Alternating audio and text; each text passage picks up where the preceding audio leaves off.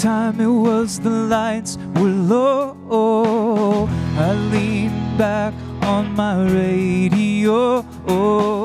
Some cat was laying down some rock and roll. A lot of suicide. Then the loud sound did seem to fade. Came back like a slow voice on a wave of phase. There weren't no DJ, there was hazy cosmic jive. There's a star man waiting in the sky. He'd like to come and meet us, but he thinks he'd blow our minds. There's a star man waiting in the sky. He told us not to blow it, cause he knows it's all worthwhile. Children hear it, let the children use it, let all the children boogie.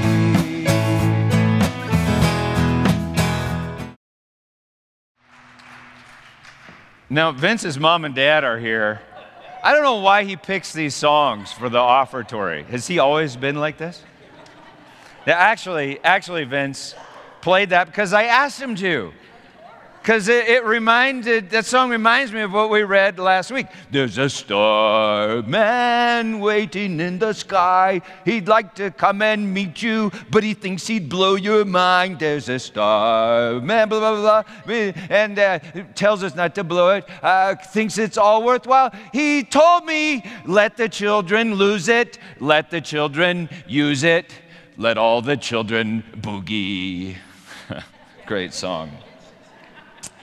Uh, last week we read this in Revelation chapter 1. John sees Jesus, remember, with seven stars in his right hand and a face shining like the sun in full strength. I don't know about you, but the sun is my favorite star. John sees Jesus, it blows his mind, and he drops to the ground as if dead.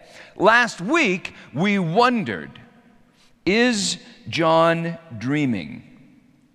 In other words, is this vision just a dream, or is this world the dream? And John is like waking up from the dream, waking to reality. If this world is a dream, then waking up from it would be downright apocalyptic. Our mind can do almost anything. Such as? Well, imagine you're designing a building, right? You consciously create each aspect.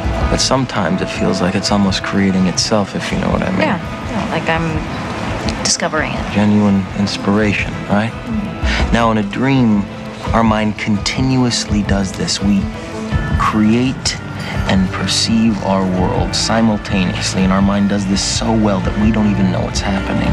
Well, dreams they feel real while we're in them, right? It's only when we wake up that we realize something was actually strange. Let me ask you a question. You, you never really remember the beginning of a dream, do you? You always wind up right in the middle of what's going on. I guess, yeah. So how did we end up here? Well, we just came from the, uh... Think about it, Ariadne. How did you get here? Where are you right now? Dreaming? You're actually in the middle of the workshop right now, sleeping. This is your first lesson in shared dreaming. Stay calm.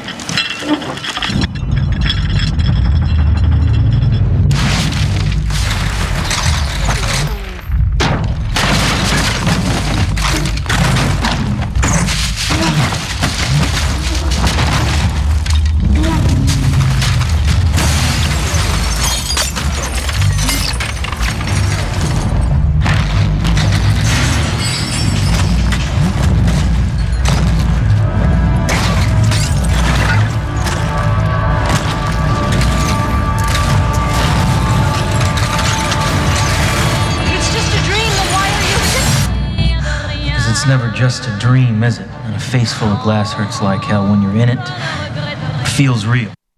If this world is a dream, then waking up from this world would be downright apocalyptic. I mean, the sky might roll up like a scroll, the stars might fall from the heaven. Waking up would be downright apocalyptic from the perspective of the dream world. But from the perspective of the waking world, it might look something more like this. Now let's go deeper. Lord Jesus, we pray that you would help us to preach. Revelation chapter 1, verse 1, the revelation, the apocalypsis of Jesus Christ which God gave him to show to his servants the things that must soon take place. He made it known by sending his angel, his messenger, to his servant John, who bore witness to the word of God and to the testimony of Jesus Christ, even to all that he saw. Blessed is the one who reads aloud the words of this prophecy, and blessed are those who hear and who keep what is written in it, for the time, the kairos, is near, egas at hand. The time is at hand. God's time, eternity, is pressing in on our temporality, our chronology. In fact, in chapter 10, the angel stands on the land and sees and swears, Chronos will be no more. The time is at hand. And Jesus came preaching, Repent, the kingdom of heaven is at hand. The kingdom is the dominion of the king. Last week we talked about flatland. And remember I held up flatland like an inch from, from my face, from my body, and I said, Behold, King Peter is at hand. And, and that was true. At every point in space and time, uh, in, in flatland. At hand means at hand. The king is at hand, whether you see him or not few years ago on my day off, my son Coleman and I, we went over to the new Home Depot they're building by Quincy. They were building by Quincy and 470, and I dared Coleman. I think he was kind of junior high at the time. I dared him to crawl with me up the cement sewer pipes underneath the Home Depot, and so of course he did it. And and we we crawled. I remember it was some. It was like a couple hundred yards and and pitch black. And at one point, I crawled ahead of Coleman in the tubes, and then I just sat there in silence. And I heard him say, Dad, where are you? And I didn't answer. And then he said it louder, Dad, where are you? And then he started screaming, Dad, this isn't funny. Where are you? Where are you? Where are you? And I was like literally like an inch from his face. he screamed, Where are you, Dad? And then I just let it go silent. And I said, Hey, Coleman, blew his mind, just blew his mind. It was, it was awesome, awesome. I think most folks like the idea of God somewhere, right? But not literally at hand. One day I was working out at the gym next to this guy, uh, like for an hour, working out to some, next to some guy, and I'm lying on the bench press, and I remember he was sitting next to me or something. He said, "So Peter, how are your kids doing?" Duh! I didn't know that he knew me. He turned out to be some guy from church or something. I didn't know uh, that, that he, he, he, he knew me. I, I didn't want him to be that at hand. That's freaky. I'm cool working out next to just people, just general people, but a person who knows me that I don't know or knows that no, that's just freaky. Blew, blew my mind. H.G. Wells told a story about a pious clergyman who would pontificate to thousands uh, on a regular basis. He didn't pray much, though, because, well, he basically understood things and he had things under control. But this one night, he decided to pray because he told other people to pray. So he went down to the front of the church, got down on his knees, and he said, Oh Lord. And then, clear and crisp, he heard a voice. Well, what is it? Blew his mind. Congregation found him the next morning, dead body on the floor in front of the sanctuary. First time I ever saw a demonic spirit cast out of a person 35 years ago at Hollywood Presbyterian Church, I really wasn't stressed about the, the demon. I remember being surprised at this. That really didn't stress me out. But Jesus, the Word of God in flesh, who obviously bound it and drove it out and knew my every thought, I didn't want his kingdom to be that at hand. Blows my mind. Jesus came preaching, repent.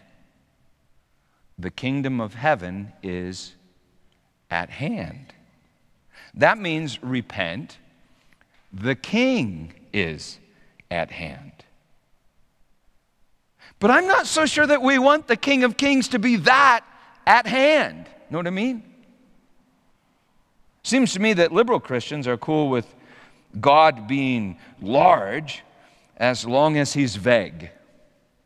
So God is love and light and way and truth and life. But love, light, way, truth, and life are not really, this is not a person, but principles, ideas, values, forces. You see, with science and technology, we can harness forces and use them for our purposes. So Jesus is the Savior, but He doesn't actually save us. We apply His principles and His uh, values uh, to us, and so save us with Him, using Him. Liberals like a God that's large, as long as He's vague and impersonal, but not a person at hand. Conservatives like a God that's personal and well defined as long as we can keep him, you know, in a box. Small and in a box. Our box, our temple, our tribe, under our control. It's like Ricky Bobby says in Talladega Nights I like the baby Jesus best. we like a God that we can keep in our manger, in our barn. And if he gets out, what will we do? Well, we'll try to nail him down like to a tree. He can be the Savior of the people we tell him to save, but not whomever he wants to save, like tax collectors, prostitutes, or, or Romans. He can't save them because he's supposed to save us from them. That's why we want his kingdom to come because it's really our kingdom. He can be a hand as long as he stays in the box. And Jesus said, Repent. Repent. The kingdom of heaven is at hand. Repent, listen closely, does not mean try harder. Repent means change your nous, metanoia, change your, change your mind. Change your mind. You think the kingdom is not here, and so you try to make it come with politics and power, but the kingdom is at hand repent. You think that the king is not here because he won't fit in your box, but he's standing right in front of you. Repent. You think you're the king and God should serve your kingdom. You're dreaming a very, very dark dream. Repent. Wake up. Repent. The religious leaders did not repent and grew furious with Jesus, for he wouldn't take up arms against the Romans and make their kingdom come. They did not repent, and so they crucified the king and missed the kingdom. Sometimes I wonder if maybe we're like just the same. We didn't like the king or his kingdom the first time around. So we imagine the kingdom and the king to be pretty different the second time around. He's coming.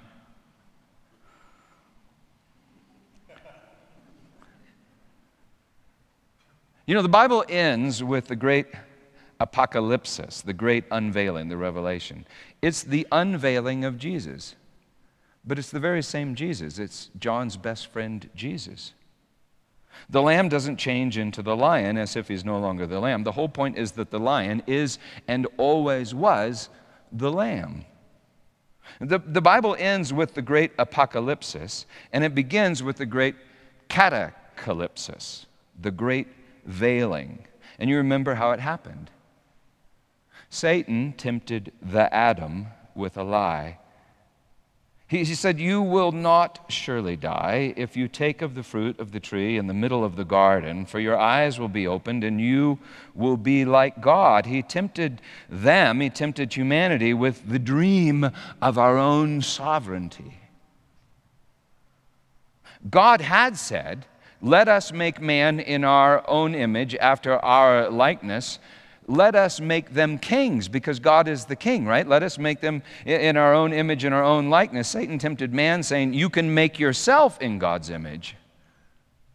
Make yourself the king. Just take the life of the good hanging on the tree in the middle of the garden. God spoke his word, and Satan tempted the Adam to reject God's word. Now we know that God's word is Jesus, and the name means God is salvation. Satan tempted Adam and Eve to renounce God is salvation and believe we are salvation, or I am salvation. So God said, Let us make man, and man said, No thanks, we'll make ourselves. Satan tempted humanity with the dream of their own sovereignty. And once they acted on the temptation, they could no longer bear the presence of the sovereign who was at hand. Remember, he, he went walking in the garden in the cool of the day, calling to the man and the woman, saying, Where are you? But they had covered themselves and hid they were veiled. Katacalypto. It means to cover with a veil, like a woman is veiled and then unveiled by her groom on her wedding day. Paul writes that the minds of all unbelievers have been veiled, calypto, to the glory of the gospel, which is Jesus, our bridegroom. Adam and Eve made clothes and hid. They, they veiled themselves. They were already dead cut off from the life, who came walking in the garden in the cool of the day, for he wanted to be with them. Humanity, his, his bride. They were already dead, for they would not and then could not see Jesus, who is God walking in a garden. You remember that God kicked them out of the garden so they would no longer take life from the tree in the middle of the garden. He placed two cherubim to guard the way to the tree of life. Jesus is the life and the Word of God. You may also remember that the Word of God would rest on the Ark of the Covenant between two cherubim. And when we sleep, oh, I should say this on the Ark of the Covenant between two cherubim, behind a veil. And when we sleep, our mind is veiled, right? It's veiled to reality. When we wake, it's like the sky rolls up, the stars fall from the sky in our dream world. We wake to the reality that is at hand. Or who is at hand? We're unveiled, uh, apocalypto. We see this is the point. When you dream that you are salvation, you cannot see God is salvation, who is Jesus, and He is the life. In other words, you're dead even if you dream that you're alive.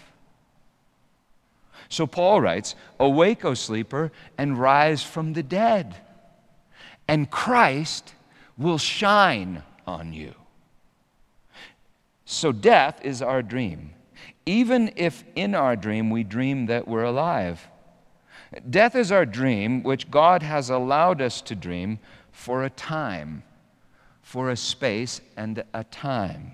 And maybe hell, or at least Hades, is to be trapped in that dream. That is, trapped in a, a veiled mind, and unrepentant mind, a mind dreaming of its own sovereignty. You know, at first, we may like our dreams, but soon our dreams become troubled and turn into nightmares. In The Great Divorce, C.S. Lewis asks an angel, are heaven and hell only states of mind? Hush, says the angel, do not blaspheme. Hell is a state of mind.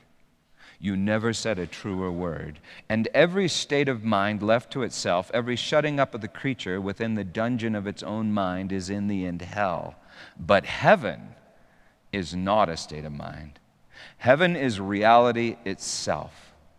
The choice of every lost soul can be expressed in the words, better to reign in hell than serve in heaven. The whole difficulty in understanding hell is that the thing to be understood is so nearly nothing. A damned soul is nearly nothing. It is shrunk, shut up in itself. Good beats upon the damned incessantly as sound waves beat on the ears of the deaf, but they cannot receive it. Their fists are clenched, their teeth are clenched, their eyes fast shut. First, they will not, in the end, they cannot open their hands for gifts or their mouths for food, or their eyes to see, then no one can reach them? asked Lewis.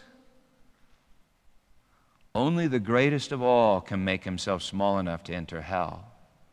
Only one has descended into hell. And will he ever do so again? All moments that have been or shall be were or are present in the moment of his descending. There is no spirit in prison, and we've all been spirits in prison. There is no spirit in prison to whom he did not preach. So, death and Hades are the dream of our own sovereignty, and fear is the desperate desire to keep dreaming. For what do we fear but the loss of our dreams, right? The loss of control. We fear the death of death. In other words, we fear the life. And Jesus is the life. Jesus says, Repent, for the kingdom is at hand. But we don't repent for, repent for we trust the illusion of our own control. We trust our dreams and we're terrified to wake up, for we don't know what or who we will wake up to. We trust our dreams and we're terrified of God's dream eternal life. Revelation 3, verse 3 the time is at hand. John to the seven churches that are in Asia, grace to you and peace from him who is and who was and who is to come, and from the seven spirits who are before his throne. Later we'll find out that these are the seven eyes of the Lamb, the seven spirits who are before the throne, and from Jesus Christ, the faithful witness, the firstborn of the dead. Firstborn of the firstborn of all creations, writes, writes Paul, all creation, and firstborn from, from the dead, which clearly implies that none of us are entirely created if Jesus was the firstborn, right, of all creation, firstborn from the dead. And it implies that, well, all of us might actually be kind of, well, yeah, dead, only dreaming that we're alive. Jesus Christ, the faithful witness, the firstborn of the dead, and the ruler of the kings on earth. Uh, the Greek's very clear. The ruler of the kings on earth. ESV translators just took out the word the. It's crazy. And you can see why. He doesn't seem to be the ruler of Kim Jong un, right? Or guys like Adolf Hitler. And we wonder, we wonder about Donald Trump. We think at best Jesus is the ruler of some of the kings on earth, only kind of. But John writes, ruler of the kings on earth, ruler of the kings on the earth, to him who loves us and has freed us from our sins. No one seems to be free in the Revelation except Jesus and seven little churches. To him who loves us and has freed us from our sins by his blood and made us a kingdom. Some ancient manuscripts read, made us kings. Made us kings. Well, depending on how you chapter, understand chapter 20, the revelation is very clear that we either are kings or will be kings who reign on earth with Jesus. Kings don't dream of being sovereign, they are sovereign, they're free. But the kings of the earth are ruled by Jesus, and Jesus makes us kings, free.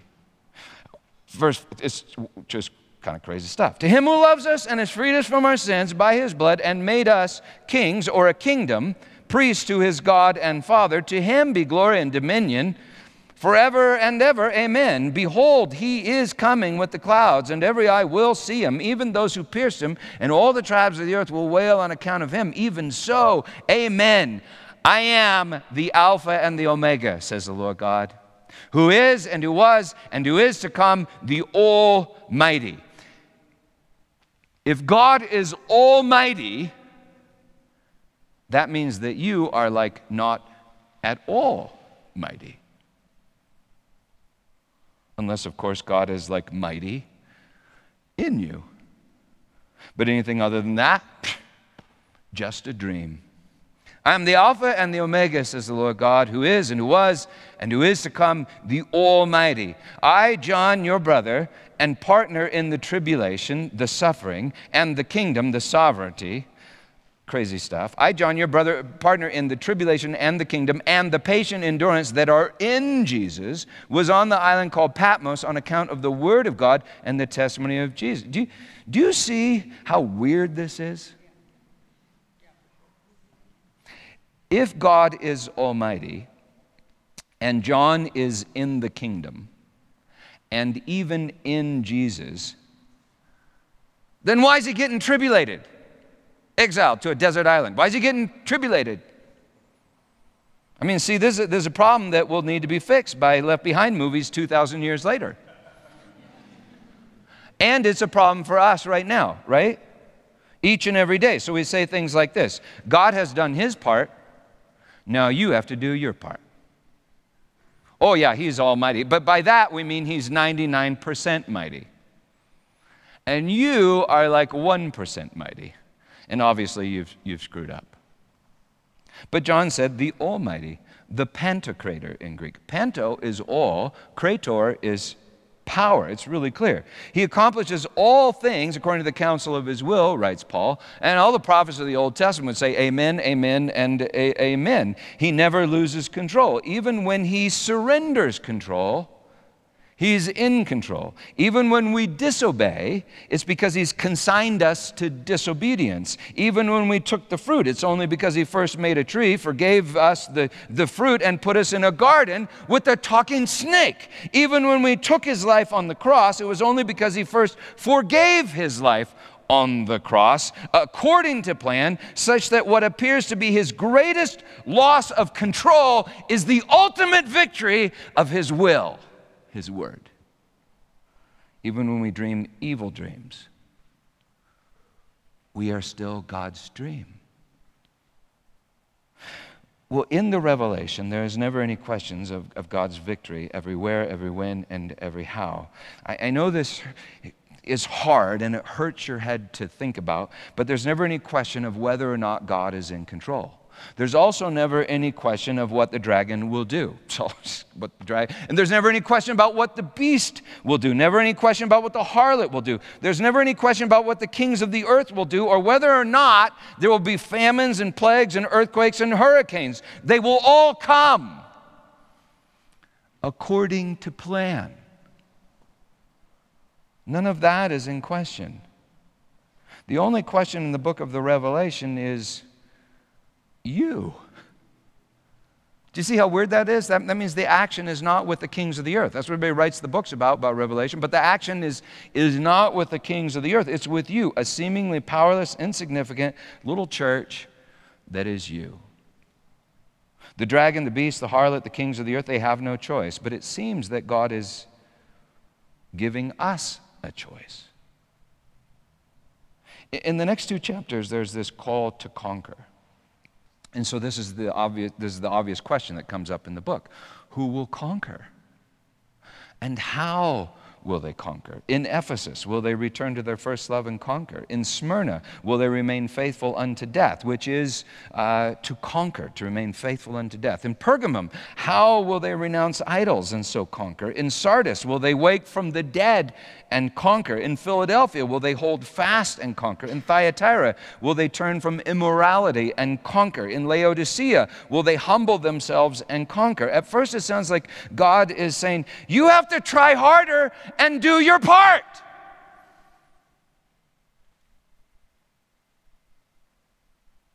But that's not how we conquer.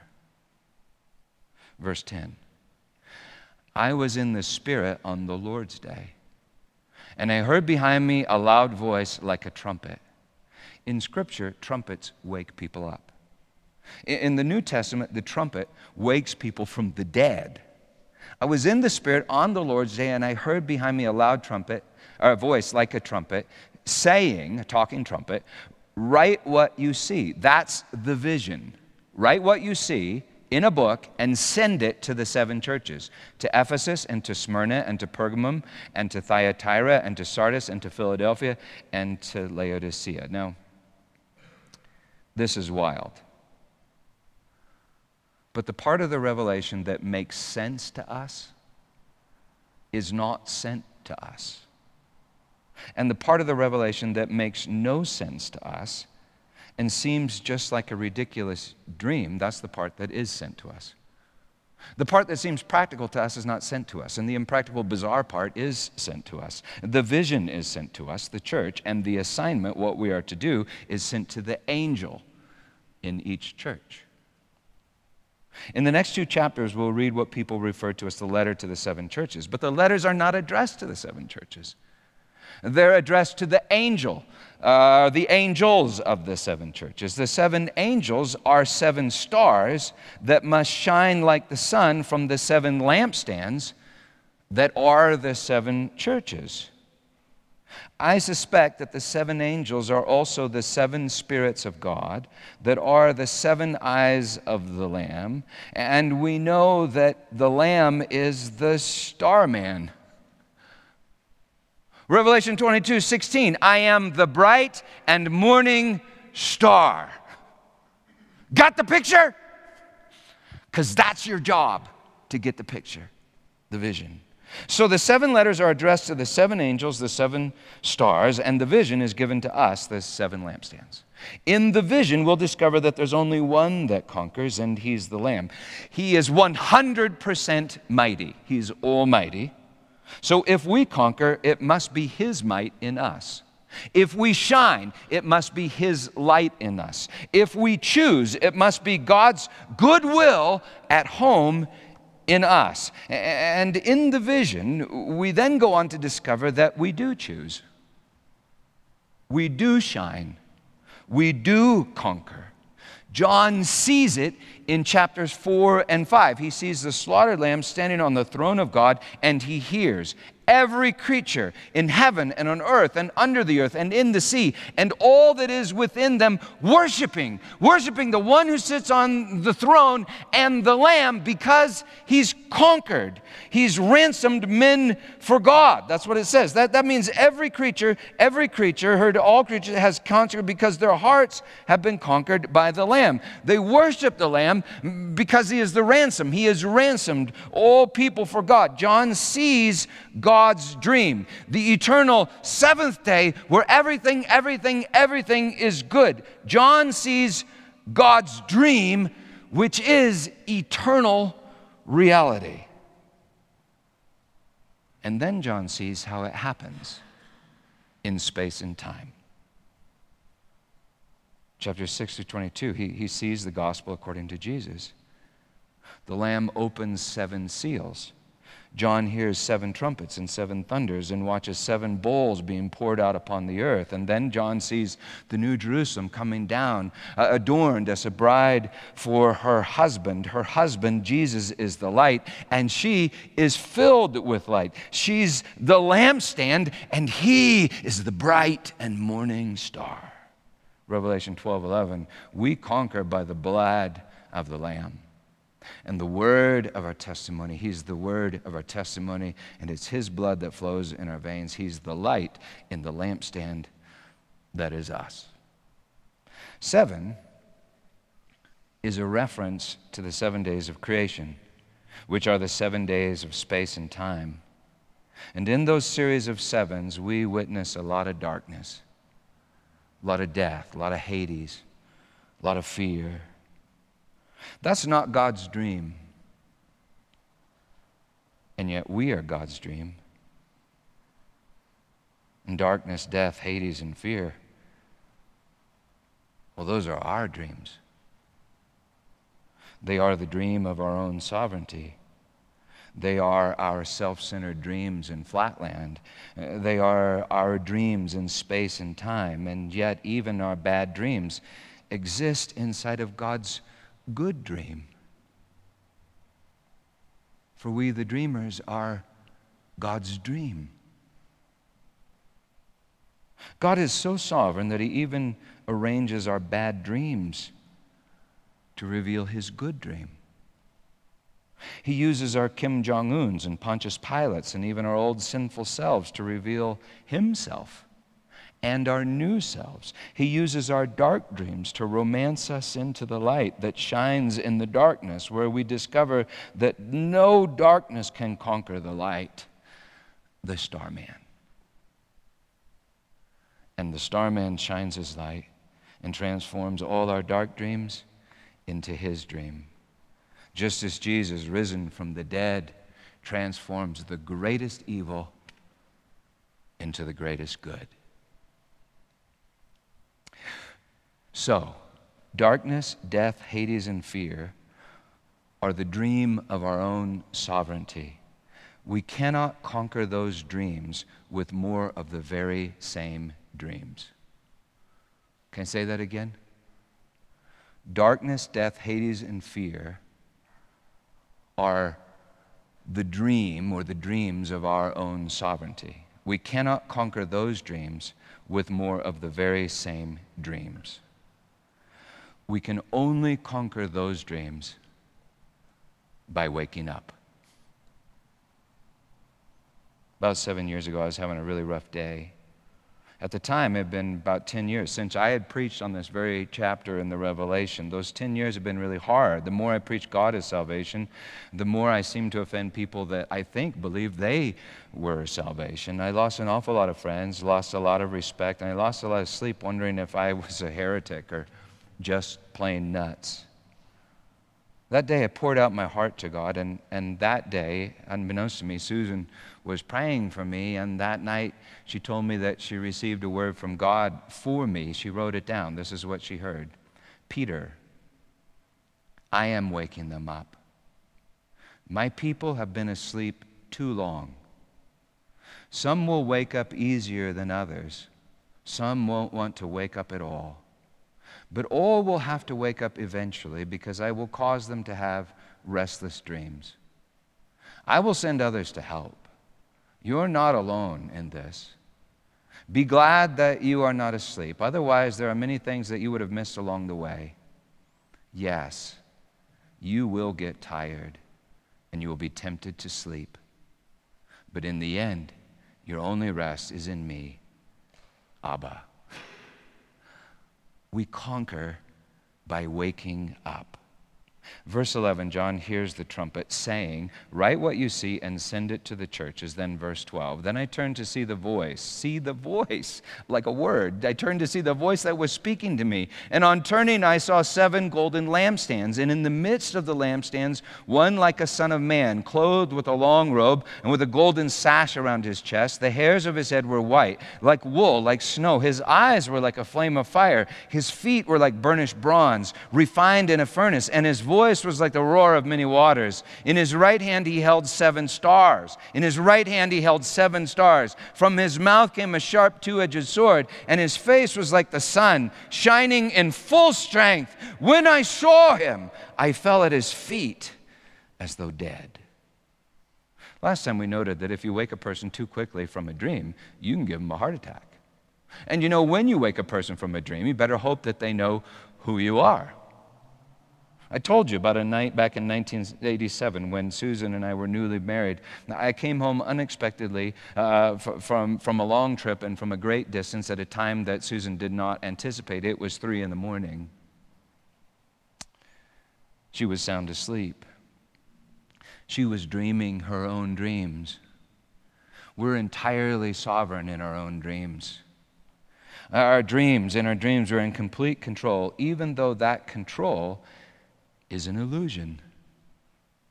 I have been driving all night because of a crisis in my friend's marriage. I, I, dropped my friend Dave off at his home, and then I went home to, to my young new bride. I, I would be entering like a thief in the night. But I wasn't a thief in the night. I'm her husband. I tried not to startle her, but trying not to startle a person at three in the morning makes you seem all that much more like a thief in, in the night. I remember thinking this to myself in that moment. I remember thinking, if only I could enter her dreams. I mean, imagine that. Can a person do that? If only I could enter her dreams and tell her, honey, honey, I'm coming home like a thief in the night. But I'm not a thief in the night. I'm your husband. And you're about to wake up. I worked the lock, the key in, in the door made a sound or something, and then I heard a voice of absolute terror coming from the other room. Is somebody, is somebody there? Is somebody there? Who is it? Oh my God! Oh my God, who is it? And in that moment, I knew that my bride believed that whoever had opened that door and wakened her from her dreams was in absolute control and would most likely rape her. Waking from a dream is waking from the illusion of sovereignty. Rape is stolen sovereignty. God will mess with your dreams. God will arrange for the destruction even of your city and even your temple, but uh, just in order to waken you from your illusions. God will mess with your dreams to waken you from your illusions, but God will not rape you.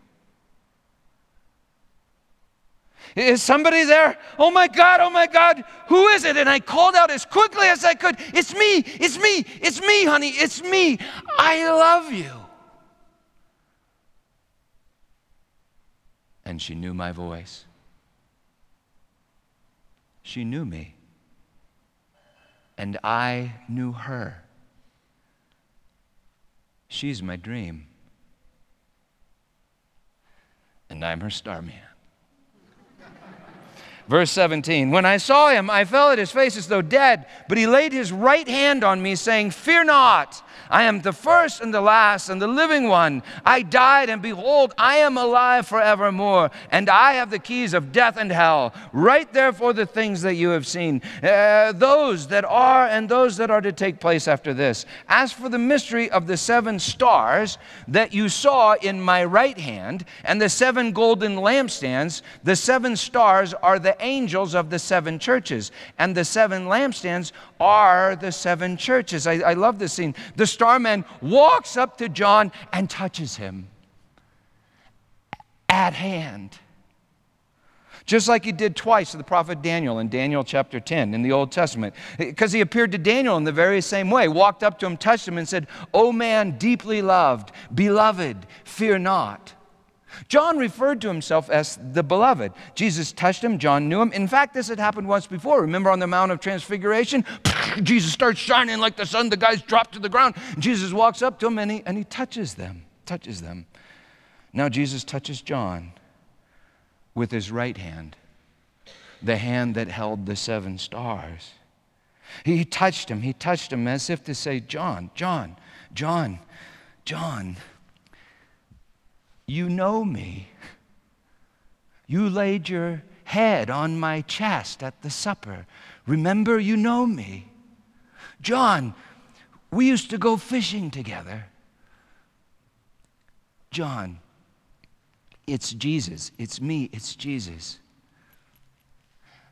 Jesus, your best friend.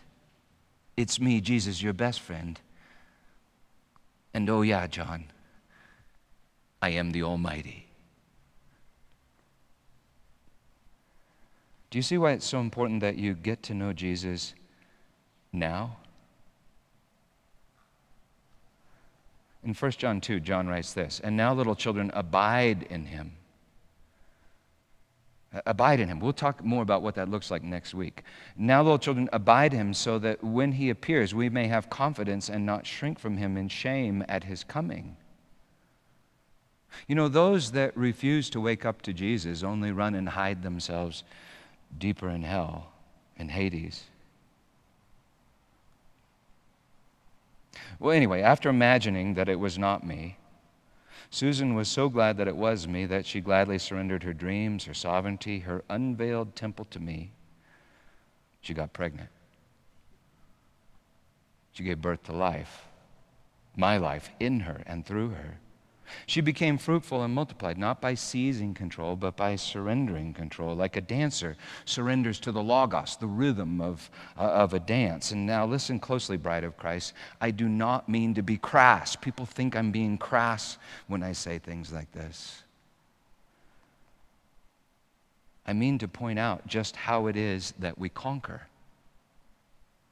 We conquer by being conquered by love. We conquer by waking up to the starman. There's a starman waiting in the sky. He'd like to come and meet us, but he thinks he'd blow our minds. Blah, blah, blah. And he told me, let the children lose it, let the children use it, let all the children boogie. I have no idea what David Bowie was thinking, but I do think he was tapping into something pretty profound. In order to conquer, we have to become like children. You know, it's much easy for, easier for children to surrender their dreams of sovereignty, and it's much easier for children to dance. Children live in the now. Now is where we surrender and start to dance. Let the children lose it lose control. Let the children use it or maybe be used by it. Let all the children boogie. When children surrender to a song, what do they do? They just start to sing. When they surrender to music, what do they do? They just start to dance. In freedom, they start to dance. I think Jesus would like us to sing and dance. He'd like us to join the song that John saw in chapters 4 and 5. Every creature in heaven and on earth and under the earth and in the sea and all that is within them, singing and dancing at the sight of the Lamb Lamb on the throne. When we dance to his rhythm, we become his body, his dancing body. His will becomes our will, and yet we are absolutely free. His dream becomes our dream, and that dream is reality. He is the dreamer, and it's our choice, a choice that's been given to us. He is the dreamer, and it's our choice to always be his dream. He's the king, and we rejoice that he is always at hand. So one day, you will hear a voice like a trumpet. And you will turn to see the word that you heard and you will see the starman. And you will suddenly realize that you only exist because the starman constantly dreams you into existence. At that moment, it is absolutely critical for you to know that the starman is your best friend, Jesus. So on the night that he was betrayed, in the very depths of our darkest dream, he took bread and he broke it, saying, This is my body given to you. Take it, eat it. And in the same way, he took the cup, saying, This cup is the covenant in my blood, poured out for the forgiveness of sins. Drink of it, all of you.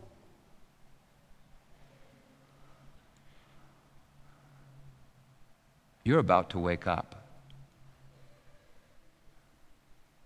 But let's surrender to the starman right now.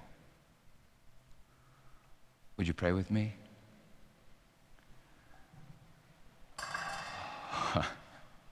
Oh God, we have suspected that someone is at the controls of the universe. We have suspected that there's a starman. So we even write songs about it. Oh God, thank you that when we see Jesus, we see you. Thank you, Jesus, that you're the starman. To you, and now you just say this after me to you, I surrender my mind. You can say that quietly in your heart. To you, I surrender my body. To you I surrender my heart. To you I surrender my soul. To you I surrender the lampstand. Be the light in my lampstand. Be the spirit that inhabits my temple. You are my Savior and you are my Lord.